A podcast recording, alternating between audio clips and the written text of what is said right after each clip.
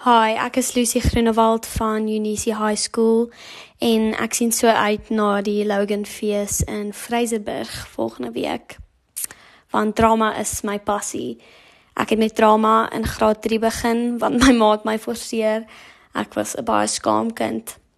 En toe het ek besef ek is so so lief vir die verhoog. Ek kan my volle self daar wees.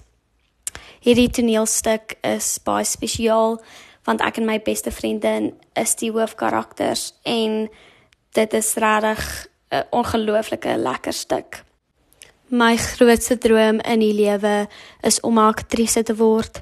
So ek is ongelooflik dankbaar vir elke liewe geleentheid wat my nader aan hierdie droom kan bring.